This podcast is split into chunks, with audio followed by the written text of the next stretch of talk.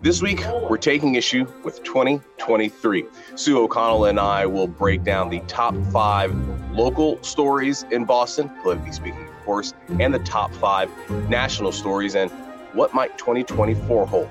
This is Taking Issue. Our nation was born here, not with a whimper, but with a spark of revolution. One more indictment, and this election is closed out. That's what democracy is it's a choice of the people, by the people, and for the people. Hello, everybody. Thank you so much for joining us for the final edition of Taking Issue for 2023. Hope you had a lovely and peaceful Christmas. And as we approach New Year's, we're going to bring in the top 10 stories, five local, five national. It's a segment that Sue and I both did on a recent episode of At Issue, and we'll also sort of break down the inner workings of, of what we thought were the most important political stories of 2023. We hope you enjoy. We'll begin right here at home, counting down the biggest local stories from five to one. And where else to start than at Boston City Hall, the site of so much chaos and dysfunction this year. It started with a federal lawsuit over redistricting, pitting some council members against their own colleagues. The lawsuit ultimately succeeded, and the city's political boundaries were redrawn. Two counselors, Tania Fernandes Anderson and Ricardo Arroyo, paid fines for ethic violations.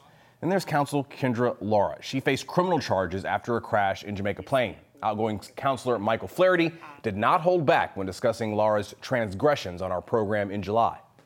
The behavior is one of habitual scofflaw and to go uh, 10 years without a license isn't a mistake. It's the middle finger, frankly. And I think the voters of District 6 need to uh, address that themselves. Sue, it just appeared as the year went on, things just got worse and mm-hmm. worse and worse. There's going to be a new council coming in in 2024, a new new faces. We saw some incumbents lose the preliminary elections. Uh, just, just, your thoughts on a wild 2023 down in Boston City Hall. Well, it was sort of like a perfect storm for the Boston City Council. You had a number of issues that were contributing to this. You had a bunch of new people who joined the City Council for the first time. Experience counts, right? Mm-hmm. So you had some folks who certainly may have been experienced in their private or professional lives, but now they're no longer candidates, they're lawmakers, and that's different. You had COVID, so mm-hmm. uh, you had a lot of folks working from home, a lot of counselors working from home. So they were unable to face to face have disagreements and then maybe go get coffee afterwards. And I think there was just this lack of leadership. Uh, you know, it's not necessarily just President uh, Ed Flynn's problem, it's everyone's problem. And then you had the, the great old problems Boston's had racism and uh, you know neighborhood divisions which have happened which really kind of fueled this fire what do you think is i guess sort of the the bigger divide or could be the bigger divide moving forward is it going to continue to be that racial divide, or is this a is this a generational thing more than anything? It's I think it's both, but there's also the how progressive are you going to be situation. Mike Flaherty, who we just heard from, who when he first got elected to the council back in the 1990s was considered very progressive, and as he told us on the show, he didn't change. Everything else around him has changed. So uh, it's going to be interesting. You've got a number of people who have been elected uh, who are sort of on Michelle Wu's team. So is this going to make her more powerful? I think we're going to have new things to cover this week, uh, this year, Cory. But I don't think there'll be any more fistfights or maybe no arrests. Who yeah, knows? Though? We'll see. We'll see we'll what see. happens. Let's move on to number four, and that would be the increased steps to deal with the state's housing crisis. Governor Healey addressed it during her inaugural address, and this year she hired a cabinet level housing czar, Ed Augustus. In October, the governor unveiled a $4 billion bond bill that includes tax breaks, legal changes, and other efforts to jumpstart construction of new housing. I guess really the top line of, of this topic is that it is no longer, it appears, a debate in Massachusetts. Yeah, it's no longer a secret. Yeah, we have a we have a major housing crisis and steps are being taken at the local and state level to actually fix it. But I guess that is a that is a major accomplishment that it is no longer, as you said, a secret or really a debate that we need more housing in Massachusetts. Yeah, and, and it's the acceptance. I love when we're making this list. We've had this problem for a long time. Finally, people acknowledge the problem exists. Part of it is, you know, people are seeing that their adult children can't live in the town that they grew up in, or they can't sell their house and move to a comparable condo somewhere, that you are actually being forced out of Massachusetts or out of the city that you grew up in. And people are seeing what the problem is with the zoning issues mm-hmm. that we've had. So the not in my backyard people, uh, although they're getting victories here and there, it's being very clear that if you want Massachusetts to be a place where people can live mm-hmm. and help our economy, then they have to be able to afford to live here. And we're really starting to see the MBTA communities law really take hold. Mm-hmm. We saw votes in Newton late in the year. Um, we know Boston is going to look at zoning, take a critical look at zoning in 2024, which we recently spoke about uh, here on At Issue. So it'll be interesting to see what actually comes. And I think a lot of people just want to see shovels in the ground, mm-hmm. right? They want to see affordable housing being built. Uh, but we know there are going to be legal challenges. There's always a politicking that goes on for And there's the push well. pull, right? You right. want a home, you want to get the most you can if you're going to sell it. You want yeah. your kids to be able to buy a home and afford it those things sometimes yeah. are not um, compatible. Yeah. Um, number four leads us to number three because they are related, uh, and that is the migrant crisis. It was an issue that appears to have caught uh, local and state leaders by surprise. We had a surge of migrants combined with the state's existing housing crisis, and it overwhelmed the Commonwealth shelter system. That led to Governor Healey more or less declaring the state would sidestep its right to shelter law and impose a cap of 7,500 families, saying the system simply could not safely accommodate anymore. That threshold was met early in November, and that prompted families to be added to a wait list for shelter. Help is finally on the way, though, in the form of $250 million for the state's emergency shelter system. We know the migrant issue is a national issue, but it really came home to roost uh, in Massachusetts and really across New England. Yeah, and it's an interesting situation, right? So we have this housing crisis, which we know about. We're trying to get people to move to Massachusetts because we don't have enough workers to work mm-hmm. in some of the jobs that uh, keep the economy going. We have these people come to the shelter system, which the emergency shelter law is really an extreme law. You have to be in pretty much extreme poverty and able in order to be able to qualify. And some of these migrants who arrived, we were told, didn't qualify because they had places to stay, they had mm-hmm. relatives here. So uh, it was sort of a small number of people that caused us a big reflection on our entire situation. And I would say, you know, not many people campaigned on migrants for governor or for other issues. I've had friends and family, as I'm sure you have on the southern border, who've been saying this is a problem that you don't get to experience. Mm-hmm. And the idea that we might have migrant families living on the streets was something we couldn't tolerate. I think, as a state. But again, it's a federal issue, it's a Congress issue. Mm-hmm. That's what has to get fixed here. And it, it's one that continues to to divide, you know, red states and blue states because you see uh, southern governors like Ron DeSantis in Florida, Greg Abbott in Texas, sending migrants uh, across the country to New York and, and places like Boston, take, sort of taking advantage of their sanctuary city policies and trying to score political points. But I think what, what's really important is at the core of all this are real people mm-hmm. just trying to live better lives, escaping political, economic persecution, um, and really America living up to the promise that we all say that we want to live up to. Yeah, and migrant ag- um, uh, advocates often say to me that I shouldn't say it this way, but these are exactly the people you would want as citizens. These are the people you want working because they have gone through so much to come to this country. I mean, obviously, we should be open to everyone, mm-hmm. but these, this is the kind of character you want working in this country. And let's face it, there is there is a, a security aspect mm-hmm. to this. No, nobody doubts that. There's there's a humanity aspect to this. Um, let's hope in 2024 maybe the, the rhetoric rhetoric winds down. I know we're in an election year, but maybe even beyond 24 maybe we finally get comprehensive immigration reform in the United States. And I would also say, Cory, for folks who were complaining that Massachusetts citizens and veterans were not getting the housing the migrants were getting, the migrants weren't getting that much mm housing. There aren't that such a large number of unhoused veterans that we couldn't solve that if we mm really wanted to. So if you were complaining about unhoused veterans, find a way to house them. All right, let's move on to number two, and we're going to head on up to the corner office. Governor Healey sworn in taking action on a number of critical state needs in the process. She made history early in 2023 as the first woman to be elected and sworn in as governor and the nation's first openly lesbian governor. In her inaugural address, she outlined goals on major issues like the MBTA, taxes, education, housing. Now, the administration still has plenty of work to do. Nobody denies that. But the governor has been able to cross a few things off her to do list. She signed the first tax reform bill in the state in two decades, made community college free to everyone older than 25, hired the state's first ever climate chief, and we already mentioned her housing plans. I hate to put you on the spot, but could you give a maybe a letter grade to, to Governor Healey? Absolutely, I think she's she's doing a work here. I mean, um, you know, she she ran sort of as like a, a liberal Charlie Baker. Mm-hmm. Uh, we're discovering some mistakes Charlie Baker, Baker made during his administration, which she is now trying to clean up. She has had no scandals, pretty much. She has been uh, fulfilling her campaign promises and building teams. I mean, you know, when we cover some of the firsts that she has, she's hired someone to run the MBTA who actually has experience. Oh. She's got someone in charge of housing. Uh, she's got someone in charge of uh, Veterans Affairs that uh, actually has experience to do things. So I think she's really been delivering on her promises and um, not getting in any trouble. She was getting a lot of criticism from progressives during the, the, the run up to, to the camp through the campaign and, and, and to election day. We know that, that progressives weren't that thrilled with her, her tax reform bill and what was in it. Now, look, there's, there's things that the legislature is mm-hmm. responsible for there, but we asked on city council, are you progressive enough? What do you think progressives, when they see this, this first year of Maura Healey's tenure, has she been progressive? Absolutely not.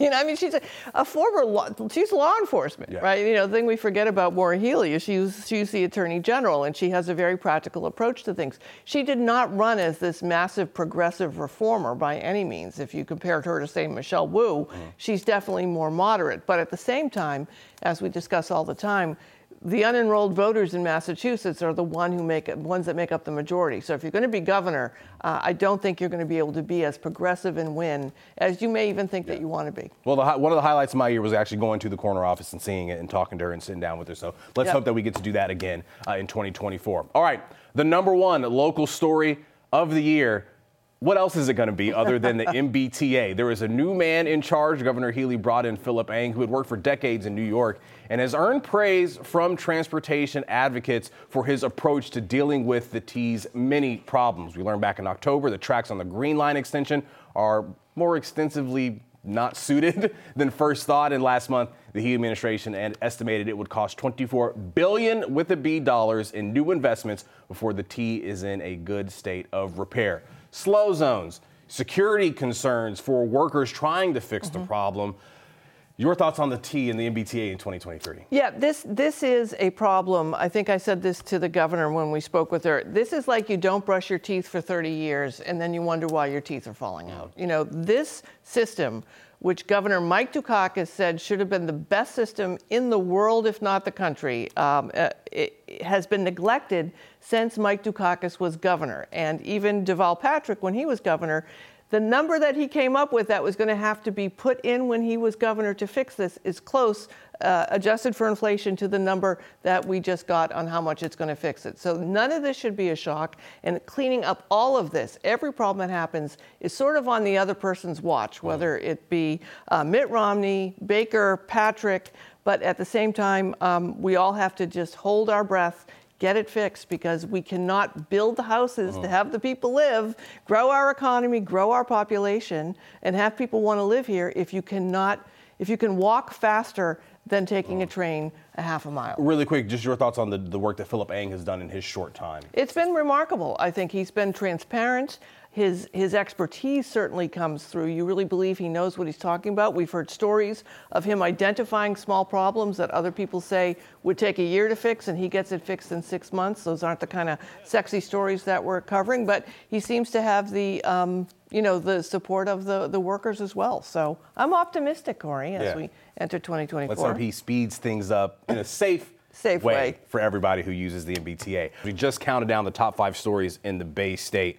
So let's go around the nation, around the world, shall we? Number five, major victories for organized labor. It was an alphabet soup of strikes, standoffs, and ultimately union victories. UPS, the UAW, the WGA, SAG AFTRA, Kaiser Permanente, Starbucks, hospitality workers in Vegas, teachers in Massachusetts.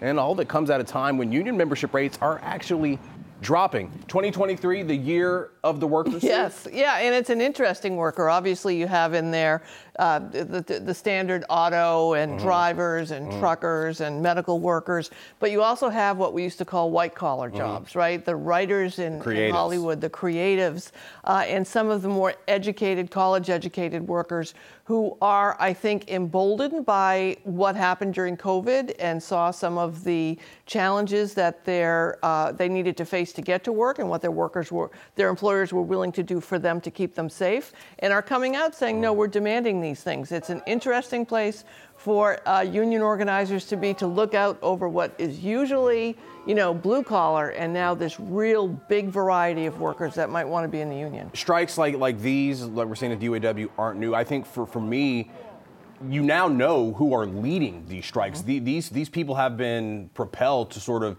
national figures that you that you don't just right. see during an election year or during a campaign season when everybody wants their endorsements. They were on the news. They were talking to, to, to you and I about what they wanted. And I remember speaking to the leader of the Teamsters and him saying, you know, SAG AFTRA is, is going to follow our lead and they're going to be able to get what they want. And look what happened. And, they did. And the thing they're fighting for, too, also the AI, artificial mm-hmm. intelligence, robotics, things our lawmakers are just kind of looking at. They're fighting to make sure that uh, job protections out there and there's restrictions put on it. So that's important stuff. All right, let's move to number four. And this one is a big one the wars in Ukraine and Gaza let's face it, the loss of life has been heartbreaking, and really there's no end in sight for either conflict. In Ukraine, the war has put on full display the stark partisan divide in Congress, as support for Ukraine appears to be a partisan issue, with Democrats and Republicans on opposite sides.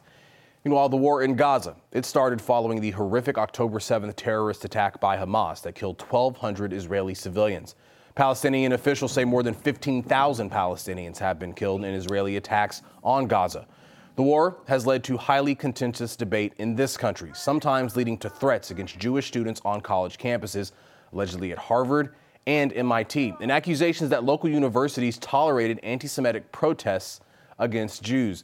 This is a heated issue, um, one that is very personal for a lot of people, but we've been watching it play out here in, in, Massachusetts, but also around the country when you've got the presidents of Harvard and MIT being brought to the Hill um, and asked whether their universities allow anti Semitic language and behavior um, to, to, to, run rampant or if there is some sort of disciplinary action there. Just as we wind down 2023. Your thoughts on kind of where we go from here on Israel and Gaza and, and in Ukraine? Yeah, I mean, I think part of this, Cory, and I've been thinking about this a lot, is that the lack of education Americans have about Russia and about Israel and the Middle East in general uh, and uh, the situation in Gaza has really fueled some of the discontent with what's and the outrage with what's happening, and also the not understanding how important Ukraine is to a democracy and to a, a d- democratic world. So um, I'm hoping that folks in the new year, before they offer an opinion on something, really do some research from trusted sources even an encyclopedia like the Britannica, to take a look and just educate themselves on what the history is. Because a lot of what I'm seeing happen and a lot of these discussions and um, some of the outrage is not just based, it's just not based on fact, it's not based on history. So um, I've been just disheartened about how little people knew about the USSR, Vladimir Putin, Ukraine, anti Semitism, the situation in Gaza. Uh, and I just hope that we can become more educated before we express our outrage. And, and one more just following on Israel and Gaza. I think as, as journalists, we have a responsibility to, to call out the the protections that need to be in place for journalists who are covering this mm-hmm. conflict, whether they are in Israel, Ukraine, or Gaza. So many of them have died. So many of them fear that they are going to die simply bringing the world pictures and stories about what is happening on the ground. So we owe them a debt of gratitude for what they do and the fact that they are putting their lives uh, in harm's way to bring us the information that we need to better understand uh, this ongoing conflict. So hopefully 2024 will bring more peace um, to to that region and, in Ukraine as well. Uh, but we would be remiss if we did not mention the journalists that are covering uh, these important stories. All right, let's move on to number three now, and that is what's going to be the biggest story of 2024: the presidential campaign. It has not exactly captured the public's attention. Former President Trump has skipped every debate and only done a select few interviews, thereby avoiding a lot of questions about his presidency and his record.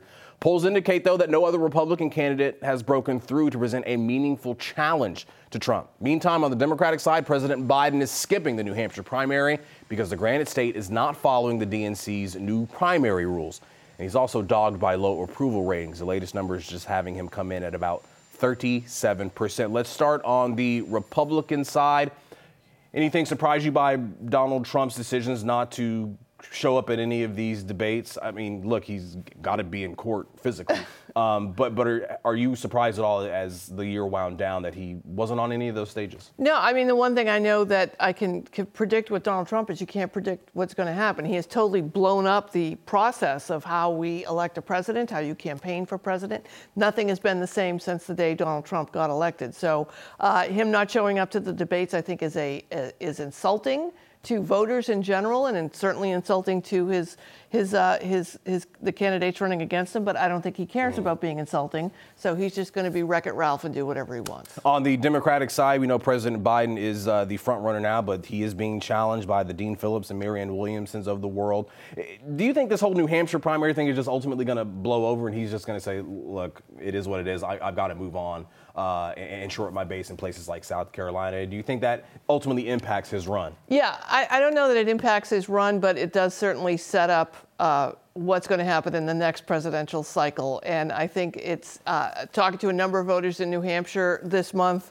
They're mad at Biden, but um, they'll just vote in the Republican primary. They're not that concerned about how it's going to impact the country, uh, whether or not you know they're going to be giving the election mm. to Donald Trump, which they say they don't want to do. But I think this is going to be a big, big issue moving mm. forward. And I think it, it, behooves us as journalists to not just cover who we who who is going to win, who's up, who's down, but what is really at stake mm-hmm. in 2024, regardless. Which is democracy democracy. Yes, yes, it is. All right, let's move on to number two, and that was the dysfunction in our nation's capital, and it has perhaps been captured most by the House of Representatives. We'll start with Kevin McCarthy. Remember him? Took him 15 ballots for his fellow Republicans to finally give him the gavel as Speaker in the House back in January. The House passed no major legislation during his tenure until September when it avoided a self inflicted wound and didn't shut the government down. Well, then after that, conservatives moved against McCarthy. He was the first speaker in history to be removed through a motion to vacate he left Congress in December. For weeks, there was no speaker until finally Mike Johnson won the gavel. And if you thought, hey, things are looking up for the GOP, you were wrong. In short order, New York Congressman George Santos was expelled from Congress. Kevin McCarthy announced he was going to retire. And there's a real possibility the government shuts down early next year. Um, more dysfunction in store in 2024? Absolutely. The People's House is a wreck. Maybe Fran Drescher should get in there and try and get them all organized. Listen, they're not going to be able to pass very much legislation. They have a very narrow majority, which the Democrats, I mean, we might see Hakeem Jeffries be the, the Speaker of the House for a day or two at some point. I think, you know, there's been a lot of discussion about ways to circumvent the system that the Democrats can do, but it's a mess. And mm. it is, again, this is Donald Trump, the MAGA Republicans. They're the ones that are doing this and holding the country hostage. Uh, yes or no? And again, hate to put you on the spot. Do they impeach President Biden next year? They will try, but they're not going to. All right. Let's move on to number one. And really, number one is about the number 91. That would be the number of felony charges that former President Donald Trump faces. Before this year, no American president or former president had ever been indicted. Donald Trump is charged in four separate criminal, criminal cases. In New York, he faces 34 felony counts in connection to a hush money payment to a porn star. Georgia, 13 felony counts for his election interference in that state, allegedly. In Washington, D.C., he faces four felony accounts for his efforts to overturn the 2020 election. And down in good old Florida, where Mar a Lago is, he faces 40 felony counts for hoarding classified documents after he left office and impeding the government's efforts to retrieve them. He certainly allowed us to add some frequent flyer miles yes. as we followed each of these uh, indictments. But just your thought on the year of Donald Trump in 2023. We have to be careful not to normalize it. You know, I mean, at some point we stop worrying about whether we should go to the next indictment or not. The fact that that was even a question. It's not even news anymore that he's been in a courtroom in New York facing uh, the, the, the, the, what's going to happen from a fraud case that he's already found uh, guilty and liable in. We have to not normalize this behavior. I know it's a pain in the neck to have to list everything that he's done, what he's been charged with, but this is not normal, and we just can't look at it as if it's just another day in the life of Donald Trump. So many historic pictures, so many historic moments of photographing him sitting at the table um, you know, with his defense lawyers and, and just seeing that this is a front page that we had never seen before in American history. And look, I, I don't think it'd shock anybody if we saw even more history be made next year. Right, and we joke about saying unprecedented, right? Mm-hmm. How many times can we say unprecedented when it keeps happening? You know, the first time when we got the call, we were going down to cover the indictment. You know, you went to New York the first time, yeah. and that was a big deal. Yeah. And then we went to Florida, yeah. and it was kind of a big deal. And then, you know, we went to D.C., and then it was, oh, well, it's not that yeah. big a deal. Oh, we're going to go to the next one. Yeah. I mean, it's, it's a, it is a big deal, and we have to find a way to stay focused on it. Yeah, it's certainly important because it matters to all of us. Well, that'll do it for the final edition of Taking Issue in 2023. We'll see you next week. in a new year, and the countdown to election season is absolutely on. We're going to preview the Iowa caucus, the New Hampshire primary, and everything that has happened in the last couple of days over the course of the new year. For Sue O'Connell and Matt Pritchard, I'm Cory Smith. Happy New Year, everybody.